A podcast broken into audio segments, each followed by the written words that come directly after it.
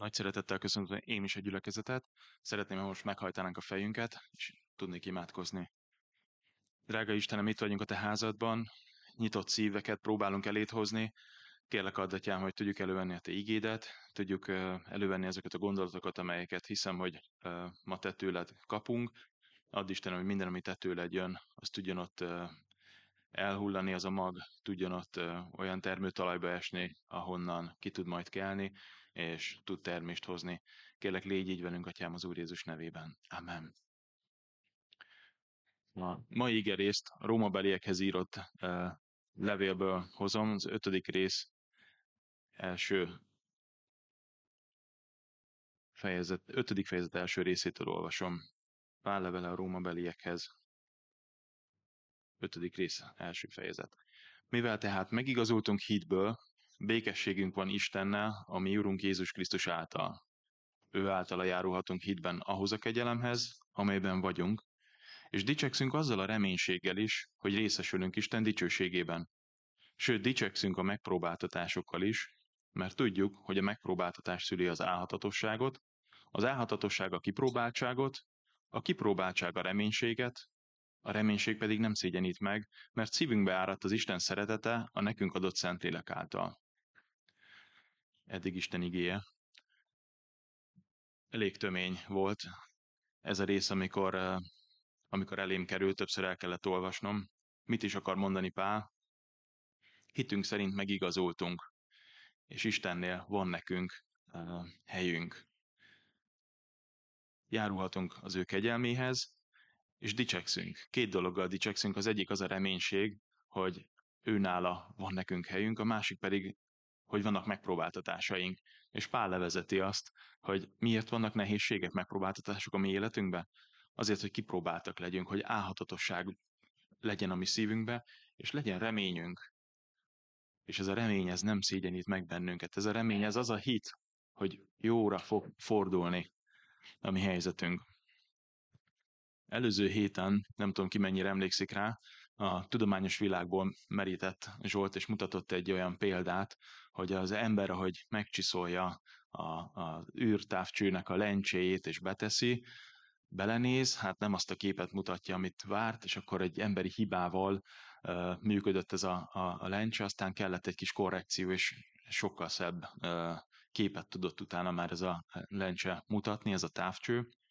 Nem tudom, hogy mennyire uh, olvastuk a híreket, én ma olvastam, hogy belenéztek ebbe az űrtávcsőbe, és, és láttak egy, egy új bolygót, ami, ami nagyon különleges bolygó. Első helyett folyékon titán esik le a, a légkörből, nem tudom mennyire lehet légkörnek mondani, nagyon nagy mennyiségét visszaveri a beérkező napfénynek, jobban világít, vagy jobban visszaveri, jobban tükröződik, mint a mi naprendszerünkben a Vénusz, és hát azért nem tudjuk élvezni a, a, a titán esőnek a, az üdítő érzetét, mert hogy 2000 fok van a bolygó felszínén, úgyhogy ez nem nekünk való bolygó, de bátorkodtam én is ilyen tudományos dolgokkal szemléltetni a mai igerészt. Kérném az első képet.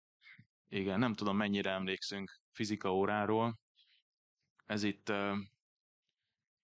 elektronhéjak vannak, a proton és a, a a neutron, az, amik összesen nukleonoknak mondjuk, és elektron héjakon elektronok keringenek, nem tudom kinek mennyire ismerős, és lehet azt látni, hogy van egy, egy alapszint, vagy vasárnap reggel ez még sok, Szóval van egy alapszint ott a, a, az elektronnak, ahol ő jól érzi magát, e, egyensúlyban van, és hogyha elkezdünk energiát közölni ezzel az elektronnal, akkor egy, egy magasabb energiaszintre kerül. Aztán, ha tovább kö, energiát közlünk vele, megfelelő mértékben és módon, akkor egy következő elektronhéjra kerül, egy, egy magasabb energia állapotba kerül, és lehet szépen látni azokat a lépcsőket, amit ő megtesz. Alapvetően nem szeretné megtenni ezeket a lépcsőket, de külső hatásra mégiscsak szükséges megtennie. És ezt mindig meg is teszi. Ez majd a későbbiekben fontos lesz. Egy picit szívünkhöz közelebb álló példát mutat a következő kép. Van egy hegy, amire szeretnénk fölmenni a hegytetőre, és ott is látunk, vannak nagyon meredek szakaszok, ami olyan hegymenet, amikor, amikor meg kell feszíteni az izmunkat, körültekintően kell eljárnunk, nehogy lecsúszunk.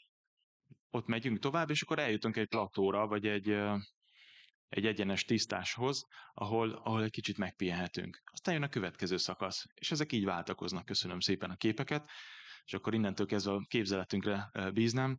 Tahitót falunak az egyik nevezetessége, ott, ahol lakom, a kedves családommal, van ott egy vörös kő, valóban oda csapódott be egy szovjet pilóta, és onnantól kezdve az ott egy, egy hatalmas nagy obeliszk, egy monumentum, az a vörös kő, mondjuk nincs megvilágítva, tehát lehet, hogy egy következő orosz gép is oda fog becsapódni, de ugye a lényeg, hogy oda föl szoktunk menni. Sokan, én is, sokszor különböző társaságokkal, valamikor nem megyünk fel egészen, csak eljutunk egy tisztásig, és hogy évek óta, évtizedek óta, amióta járok, mindig ugyanazok a tisztások, mindig ugyanott vannak, mindig ugyanaz a kaptató, mindig ugyanaz az emelkedő, és hogy különböző körülmények között, de hogy, hogy a szívemhez közel esik ez a, ez a kis túra, és ő mindig mutatja maga szépségét.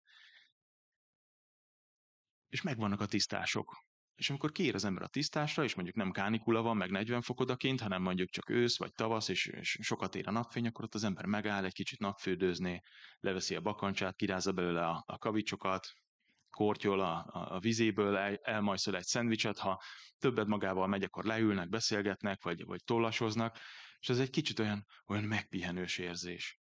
Eljutunk egy energia állapotra, egy energia szintre, ott akkor, akkor tudunk megpihenni. És jól esik és visszanézünk, hogy jaj, azon a meredeken jöttem föl, hát nagyon menő vagyok. Meg nézhetjük az előttünk állót, hogy hú, oda még föl kéne menni, ez most komoly, nincs másik út. És akkor így, így eldönthetjük, hogy meddig tart ez a pihenős szakasz, meddig vagyunk ebben az egyensúlyi állapotban, és mikor mondjuk azt, hogy oké, okay, jöhet a következő szakasz. És ugyanez a kép, ugyanez a hasonlat megvan lelki értelemben is, hogy vannak küzdelmeink, vannak nehézségeink, aztán amikor túl vagyunk rajta, akkor, akkor megvan a, az a szint, ahova eljutottunk, és ennek, ennek sokszor szoktunk örülni. Lelki értelemben, amikor, amikor növekszünk, emelkedünk, meg fejlődünk, az sokszor ilyen gyötrelmes fájdalmakon keresztül történik, akkor tényleg ott a, a présben érezzük magunkat, és, és sokszor fáj, sokszor nehéz, sokszor azt nem értjük, hogy miért van ez. Sokszor a könnyeinkkel küzdünk, vagy, vagy, vagy remeg a gyomrunk, hogy jaj, mi lesz, emlékszem, nekem is az életemben számos ilyen, ilyen pillanat van, amit, amit még van, hogy rémálmai vannak, de szigorlatokról majd később, hogy, hogy vannak olyan pontok a mi életünkben, ami nagyon gyötrelmes. De aztán túljutunk rajta, és akkor eljutunk egy egyensúlyi állapotra. Nem szeretjük a, a gyötrelmes részeket, azokat annyira nem, viszont az, ami, amit okoznak a mi életünkben, azt már szeretjük nem tudom ki mennyire emlékszik vissza, hogy mekkora nehézséget okozott a különböző betűknek, a szavaknak a felismerése, az olvasás, tanulás. Én azt most az elmúlt egy évben újra éltem, ugyanis a nagyfiam megtanult olvasni. És kinkeserves volt, és nehéz volt, és felismerni a szavakat, ezeket össze, összeolvasztani, és megérteni, hogy mit, mit akar mondani az író, vagy mit értett a költő ez alatt de látom azt, hogy járunk elünk az utcán, és akkor elolvassa a stop táblát, elolvassa az utcanevet, elolvas, elolvassa azt, hogy fagyi, tehát ezeket már ő látja, hogy sokkal több információt uh, tud befogadni így. Hogy ki emlékszik arra, amikor, amikor be kellett ülni egy béna, nagy kék T-betűs feliratú autóba, és akkor a forgalomban a leglassabb járművet, ott akkor ő vezette, hogy ez milyen ciki, de amikor keresztül ment ezeken a próbákon, nehézségeken levizsgázott, akkor utána lehetett pengézni, hogy a gyerekek, nekem már van jogsim. Ugye? Én is pengéztem. Még Szabódan el tudja mondani, hogy megnéztük, hogy az autólök hárító, vagy a kőkerítés az erősebb. Igen, itt most én égek. Um, ki az, aki, uh, aki leérettségizett, akinek van érettségi papírja? És ki az, aki megtanulta a 120 tételt, az összeset, mindegy szálig? Ugye, nem egy vidám dolog. Nem egy vidám dolog, amikor kint május van, nyitnak a strandok, és akkor azt mondják a tanárok, hogy most akkor ne lássunk benneteket egy hónapig, és az ember azt mondja, jó, ne szívesen. Felkészülök. 120 tétel, van rá egy hónapom, akkor az napi négy tétel. Másnap egy kicsit több, fele, felénél már akkor naponta 8 tétel, utolsó nap 120 tétel. Szóval, hogy, hogy igen, vannak ezek a, a nehézségek, amin túl kell esnünk, de amikor, amikor végre megszerezzük, akkor azt mondom, hogy igen, tanultam valamit, valamit elértem, És akkor besétálunk a munkaközvetítő ablakhoz, és akkor letesszük, hogy van-e érettségi papírom. Legalább azt oda tudjuk tenni. De megyünk tovább, felsőoktatás. Senki nem szeret szigorlatozni, vagy legalábbis ott az osztálytársaimmal én sem nagyon szerettem szigorlatra járni. Volt egy unott tanárbácsi, mondta, hogy a következő, és akkor bementem, és ő kikérdezte azt a teljes három könyvet, amit háromfél év alatt uh, vettünk, és azt ő írta, és megkérdezte, hogy az 56. oldalon mi van. És így el, elmondtam fejből, mi van az 56. oldalon, és mondta, hogy tehát ott van egy táblázat is. Hát mondta, igen, hát, láttam a táblázatot. Na, és az mit tartalmaz? Hát a táblázatot már nem tanultam meg. De azt is kellett volna. És, és utáltam ilyen helyekre járni, mert számot kellett adni egy olyan tudásról, amiről, hát hogyha szívemre teszem kezem, azt mondom, hogy hiányos itt-ott, és az ember azt érzi, hogy itt most mérlegre teszik. És ha valakit mérlegre tesznek, akkor előfordulhat, hogy azt mondják, hogy ez kevés. És egy ilyen megaláztatásban, egy visszautasításban, egy, egy elutasításban lesz része, és ez meg nem olyan jó érzés, úgyhogy az ember nem szereti ezeket az alkalmakat, meg nem, nem vágyik ide. De mégis, hogyha ezeken keresztül megy, és végig megy ezen a, a nehéz kaptatón, akkor lesz egy oklevél a kezébe. Az életnek egy olyan vékony kis szelete, amiben ha nem is tud mindent, de otthonosan mozog, és akkor az érettségi papír mellé le tudja tenni az ablakhoz azt is, hogy akkor munka közvetítő iroda, van egy oklevelem, valami, valami munkát esetleg tessék adni. Vagy állásinterjúkra járni. Ki az, aki szeret állásinterjúkra járni? Behívják őt a HR-esek, kikérdezik, mennyi hazugság volt a CV-be, az kitaláció, megkérdezik, hogy akkor mi volt az iskolába, mi volt az előző munkahelyen.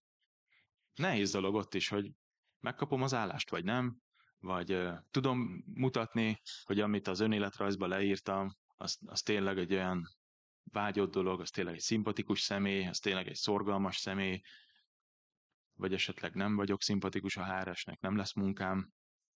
Itt is ugye a visszautasítás. Vagy egy következő téma, ki az, aki szeret randikra járni, ez már olyan kicsit olyan nehezebb téma.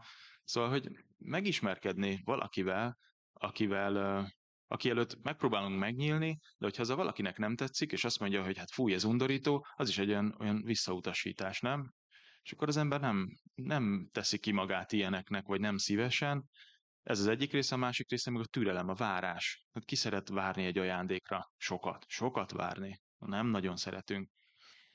Itt ennél a pontnál az a gondolatom van, hogy lehet, hogy Istennek még van egy formálni valója, egy leckéje számodra, de lehet, hogy másnak, a másik fél számára van egy leckéje, és neked csak meg kell várnod türelemmel, ameddig ő is abba a helyzetbe kerül. Ugye a következő pont, nem tudom, a hölgyek mennyire szeretnek szülőszobán gyermeket szülni, azt mondják, hogy nagyon fájdalmas, de hát mégiscsak visszamennek a hölgyek gyermeket szülni. Ez egy nagyon nehéz hegymenet, de enélkül nincs az, hogy egy csecsemőt a karjába vesz egy anyuka, vagy egy, egy gyermekére büszkén tekint egy apuka. Enélkül nincsen. Mindannyiunk életébe megvoltak ezek a hegymenetek. Meg megvannak. Azt tudjuk, hogy voltak, azt meg nem, hogy mennyi lesz még, de hogy, hogy ezek itt megvannak. És, és azt is érezzük, hogy sok esetben Isten kegyelméből tudtunk tovább jutni. Tudunk, tudunk oda kerülni, ahova kerültünk. Nekem például világéletemben az volt a vágyam, hogy kikerülhessek ebből a csökkentett üzemmódból, aminek az a neve, hogy gyerekkor, mert hogy más felnőttek döntik el, hogy nekem mi, mi lehet, meg mi nem lehet, és az olyan rossz érzés volt, hogy bementünk a fagyizóba, és akkor mondja apa, mindenki hármat rendelhet, és akkor hármat, csak hármat, de hát van egy csomó fagyi, ha miért csak hármat, és ha valamiből többet akarok enni, volt egy néni, ő sokat kért, én tényleg 8-10 gombócot, és én miért nem kérhetek annyit, apa azt mondta, hogy csak hármat. És akkor vágytam arra, hogy egy olyan szintre kerülhessek, ami már a felnőtt szint, hogy én mondjam meg, hogy hány gombóc fagyi. És ez végre eljött. Végre itt vagyok. Bemegyek és mondom, egy, egy gombóc fagyit kérek szépen. Akció nincs, szalmonellás nem olcsóbb. Hogy igen, nehéz a felnőtt lét is a maga értelmében, és eljutunk ide eljutunk egy egyensúlyi állapotba, nem kell többet szigorlatra járni, és egyébként ezek a visszatérő rémálmaim, hogy hogy nekem még most el kell menni matematikai, mechanika szigorlatra, és, és érzem, hogy messze vagyok ettől, és egyszerűen testem, lelkem nem kell, és fölébredek, és akkor így magamhoz szorítom az oklevelet, hogy ez már megvan. És ezek a, ezek a dolgok mögöttünk vannak, elértünk erre a tisztásra, elértünk egy egyensúlyi állapotra, letesszük a kis batyunkat, letesszük a táskákat, kirázzuk a kavicsot a cipőből, megnézzük, nagyon szép a tisztás, szépen süt a nap, kortyolunk egyet a kulacsból, látjuk, hogy ott a forrás, újra tudjuk tölteni a kulacsot, elfogytak a szendvicsek, de akkor pattintjuk a tábortüzet, előveszük a szalonnát, akkor mondjuk a másiknak, hogy akkor itt meg letáborozunk, és felállítjuk a sátrat, akkor itt maradunk, itt pihenünk. Ez egy nagyon jó egyensúlyi állapot. Itt letáborozunk. Vagy letáboroztunk múlt időbe. Régen már. Mióta táborozunk? Olyan egyensúlyi állapotban, olyan, ö, olyan tisztáson, ahol, ahol jól érezzük magunkat. Baj, hogy ott vagyunk? Baj, hogy az ember az egyensúlyi állapotában van? Mint ez a kis elektron. Ha nem nyúl hozzá senki, nem piszkálja, ő azon az energiaszinten van. Nem csökken, nem emelkedik, ő ott van, ő ott stagnál. A baj, hogy egyensúlyi állapotban vagyunk és maradunk? Szerintem nem. Nem probléma. Ha ott jól érezzük magunkat, akkor ott jó. A baj az akkor van, hogyha Isten azt mondja, hogy kerüljünk egy magasabb szintre. Induljunk el. Lépjünk előre. Kezdjük el a hegymászást. Kezdjünk el menni a hegymeneten, és, és lehet, hogy nehéz lesz, de ő ott lesz. És ez a különbség nekünk a szabad akaratunkkal azt mondhatjuk, hogy köszönjük szépen nem. Az elektron nem mondhatja, hogy ő nem, nem megy, mert ha vele energiát közölnek, akkor ő következő szintre lép. Mi azt mondhatjuk, hogy köszönjük szépen, mi ezt nem kérünk. Nem kérünk ebből, nem kell a, a veszély, az izzadás, a hegymenet. Tök jól tollasozunk itt ezen a tisztáson. Köszönjük szépen, nem kérünk ebből. Az egyik legjelentősebb példa lehet a mi életünkben Mózes, Ugye tudjuk azt, hogy ő a fáraó lányának a fogadott fia, tehát a fáraónak az unokája, zsidó származású, de őt ugye elrejtették. És az életének az első 40 évében ő pompában, fényűzésben él. Ő a fáraónak az unokája. És egy nagyon sok mindent megtanul, nagyon sok mindent megtapasztal, de valahogy érzi, hogy, hogy, hogy valami nem stimmel. És, és oda-oda megy az ő népéhez, kérdezősködik ott a munkafelügyelőkkel, aztán összetűzésbe keveredik, és akkor végül is gyilkosság lesz ebből, és ő egy gyilkossá válik. És neki kell menekülni. Menekülni a gyilkosságtól, menekülni a, ennek a következményétől, menekülni abból a hazugságból, amit, amit érez, hogy, hogy az ő élete az nem, nem az egyiptomiak élete, hanem, hanem neki az életében valami más van. És ezzel a traumával, ezzel a lelkiismeret furdalása az életében ő bekerül a pusztába, egy, egy nomád uh, életformát választ, lesz felesége, lesz családja, apósa, juhai, olvasunk róla Mózes könyvében. És azt gondolhatjuk, hogyha az a 40 év, amit ő ott elmélkedéssel, gondolkodással, folyamatos bűnbánással tölt, akár a 80. életévében vége is lehetne, és még így is egy, sokkal színesebb életet élt, mint bármelyikünk, hiszen sokféle élethelyzetet kipróbált. Viszont napról napra, hétről hétre, hogy teltek ezek az évtizedek, ő olyan gondolatokat, olyan fejlődéseket vihetett véghez, hogy Isten azt látta benne, hogy Mózes, boldog születésnapot, 80 éves vagy, gyere, van egy nagy feladatom számodra hogy mi ez a nagy feladat, ezt Mózes könyvében el tudjuk olvasni, de hogy Mózes mondta, hogy megyek. Nem egyszerűen, meg nem volt ennyire egyenes, de, de elvégezte a következő 40 évében egy olyan, egy olyan hosszú utat, amit akármelyikünk nem biztos, hogy el tudott volna látni. Szóval a lelki fejlődésünk itt van előttünk. Ez egy ösvény, amelyen járhatunk, ha hajlandóak vagyunk rá, hogyha igent mondunk neki mármint Isten elhívásának. Hogyha vannak nehéz helyzetek, és az ember már megégette magát ilyen nehéz helyzetekkel, már utasították vissza, már, már volt, ne, volt úgy, hogy megtapasztalta, hogy nagyon sokat dolgozott, nagyon sokat tepert valamiért, és nem volt neki eredménye, vagy szerinte nem volt eredménye, akkor azt mondhatja egy nehéz hegymenetre, hogy ó, köszönöm, sétáltam én eleget. Ezeket a lábakat nem a búcsúba lőttem, vigyázok rájuk, én nem sétálok, nem megyek fel a hegyre. Tettem én már eleget. Gyülekezet életében, lelki életben. Ó, hát én adakozom. És akkor most jön egy következő ilyen ciki téma, elmondom az én életemben, gyerekkoromtól fogva hosszú ideig azt gondoltam, hogy majd én az adakozásban fogok virítani, hogy az, le, az lesz majd az én szolgálatom, hogy én nagyon sok pénzt fogok keresni. mint hogy ez döntés kérdése lenne. Szóval én eldöntöttem, hogy sok pénzt fogok keresni, és akkor én adakozni fogok, más szolgáltom nem lesz. Láttam már gyerekkoromtól, hogy mennyire a pénz a szűk keresztmetszet, és hogy a, egy gyülekezet is tud növekedni, fejlődni, különböző kapuk nyílnak meg akkor, hogyha van egy olyan jótét lélek, aki jön, és akkor azt mondja, itt van egy, egy kötek pénz, ezzel lehet evangélizálni, különböző dolgokat szervezni, ugye minden pénzbe kerül, és én más nem szeretnék adni. És akkor Isten mondta, hogy nem kell a pénzed, más kell. De ez egy másik történet. Szóval, hogy nem indulunk el, mert azt mondjuk, hogy végre pihenhetek. Nagyon, nagyon sok utat tettem meg eddig a tisztásig, és én itt jól érzem magam, itt végre pihenhetek. És azt mondjuk, hogy bocs, most nem alkalmas. És én is kipróbáltam, hogyha ha lenémítom a telefonomat, akkor nem fog zavarni rajta a főnök.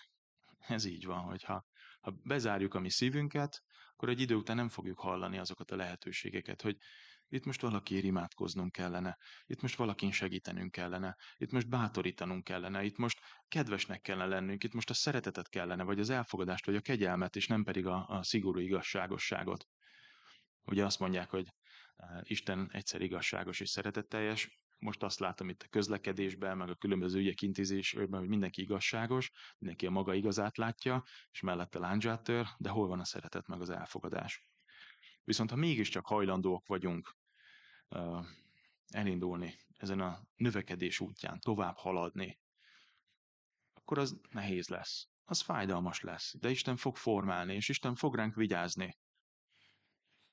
És azt látom, hogy az, aki Isten útján jár, hajlandó olvasni az ő igéjét, hajlandó imádkozni, hajlandó azt mondani, hogy itt van az én szívem formád, az egy idő után segítsége lesz a környezetének. Valakinek a támasza tud lenni, valakinek a segítsége tud lenni, vagy esetleg a példaképe.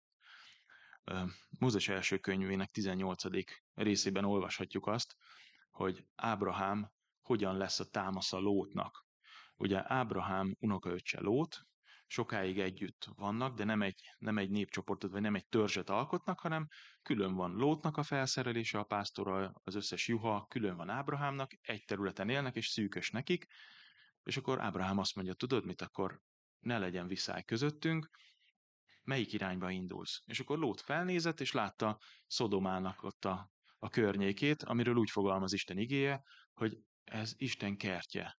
Csörgedező patak, táplálta ott a Jordán, zöld volt, termőtalaj, és akkor Lót mondta, nem túl előzékenyen, hogy hát akkor én oda mennék, Ábrahám megmondta, hogy rendben, és ő pedig elvonult Mamrének a tölgyesébe.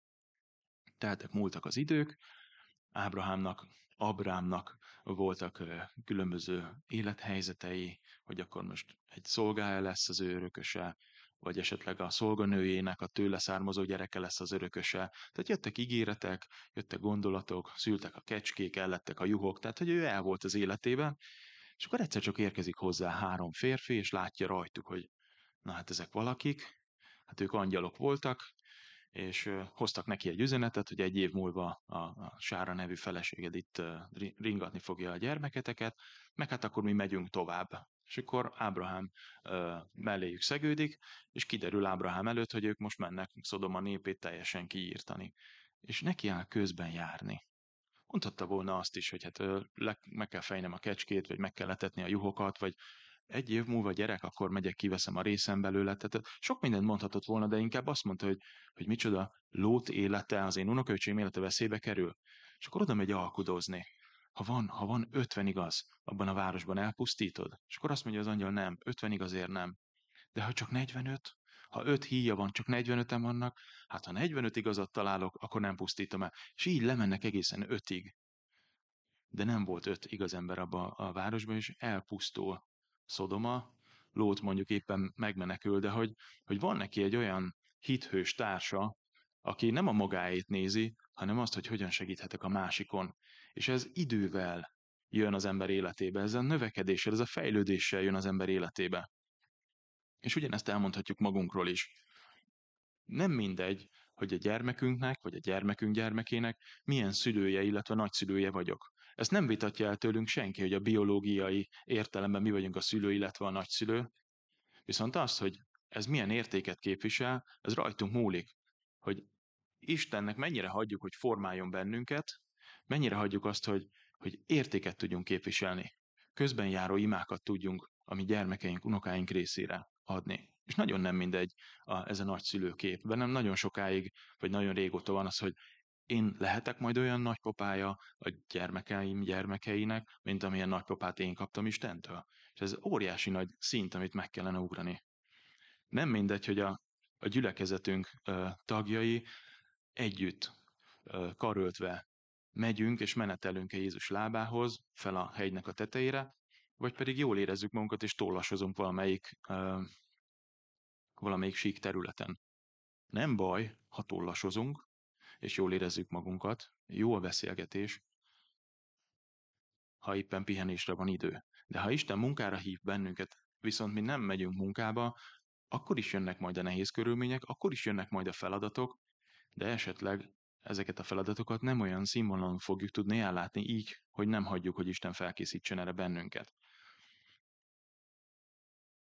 Sámuel második könyvében, a 24. részen olvashatjuk azt, hogy Dávid van egy baklövése, mégpedig az, hogy megszámoltatja a népet, és akkor Isten büntetését Gád proféta tárja Dávid elé, és mondja, hogy, hogy olyat csináltam, amit nem szabad. Büntetésben lesz részed, döntsd el, hogy hét évig éhezzen a néped, három hónapig üssön verjen benneteket valamelyik ellenség, vagy pedig három napig Isten kezébe kerültök, és dögvész lesz az országba.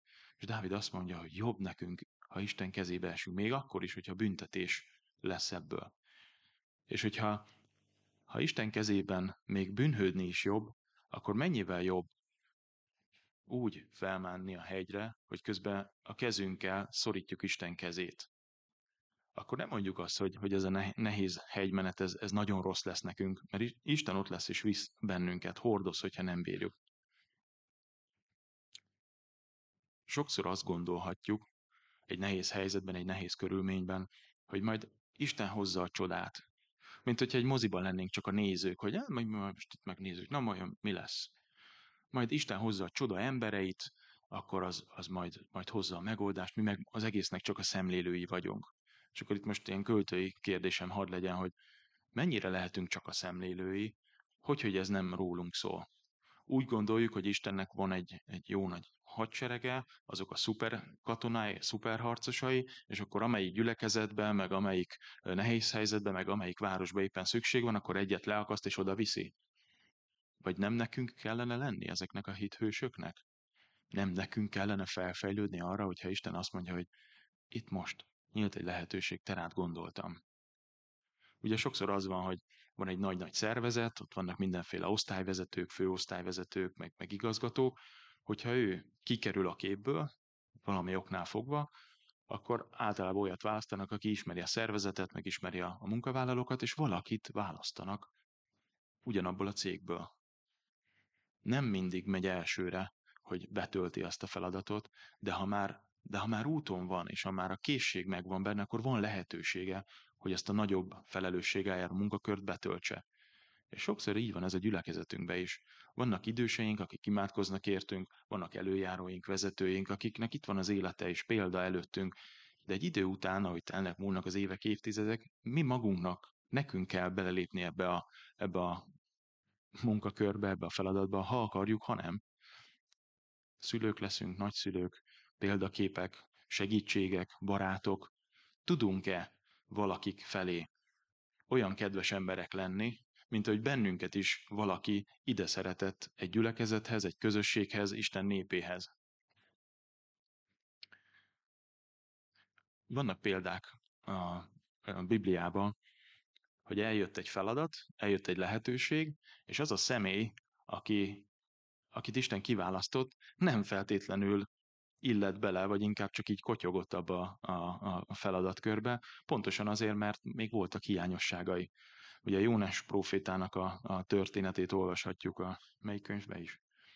Jónás proféta könyvében, ott is azt mondja Isten, hogy Jónás, hát te rád gondoltam, Ninivébe kéne menni, profétálni. És akkor mondta Jónás, oké, okay, és elindult Tarzisba, homlok egyenest az ellenkező irány. Nem tudjuk megakadályozni Isten munkáját, mert Isten akarata az mindig végbe megy. Mindig. Viszont van egy másik igazság is, ami meg úgy megborzaszt néha, hogy igen, tud lenni sérülés, vagy megbántódás, akkor, hogyha valaki nem tölti be azt a szerepet, amit be kell töltenie. Akár egy közösség életében, akár egy kapcsolatban, hogyha valaki nincs a helyén.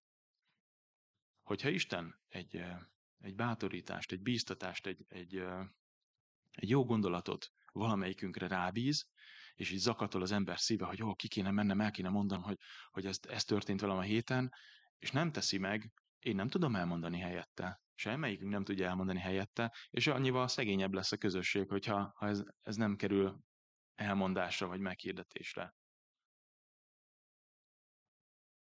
Szóval, hogyha Jónás nem megy el, akkor Ninive népe elpusztul. De Jónás elment, bár kelletlenül tette ezt.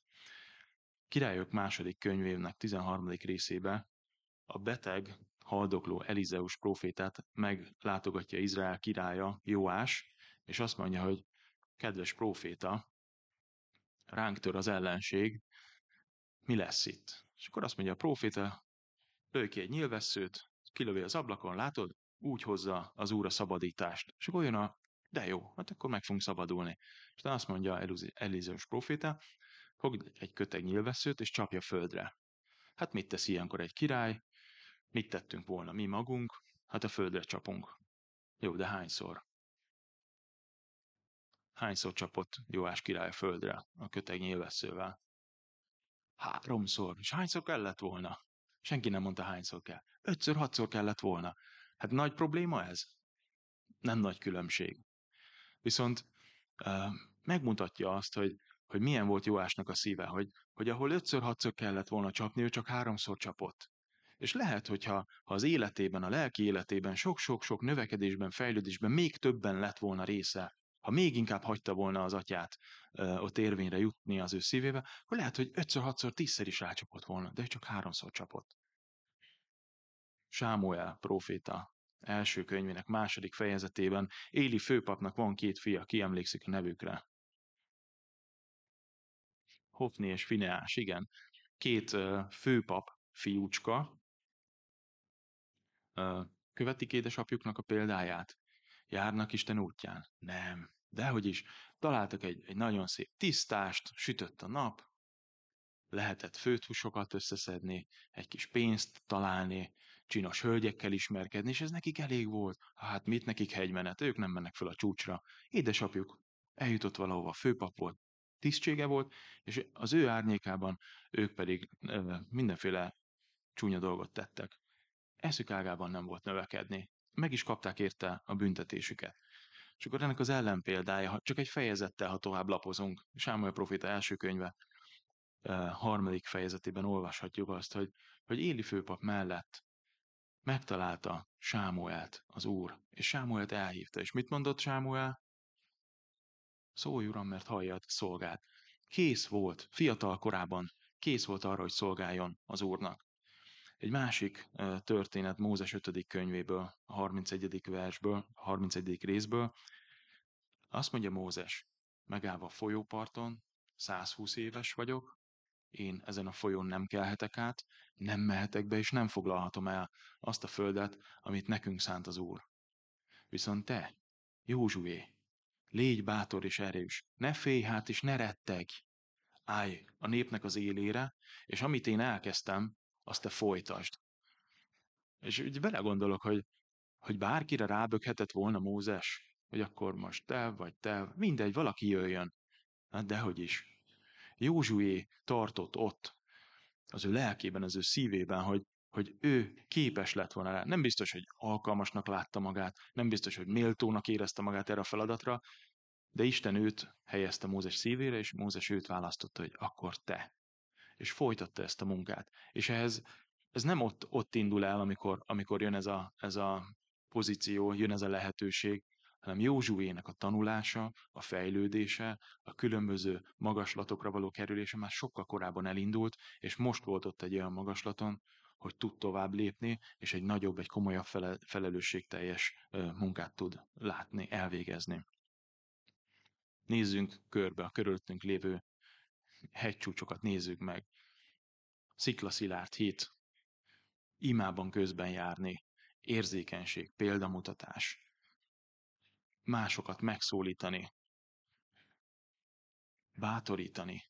Ezek mind-mind olyan hegycsúcsok, amit megmászhatunk feltételes módba, viszont Isten igéből én azt olvasom ki, hogy ezek mind muszáj, hogy elérhető célok legyenek, és el is érjük ezeket, mert ezek az áloga annak, hogy ez a gyülekezet egy élőhitű, működő közösség legyen.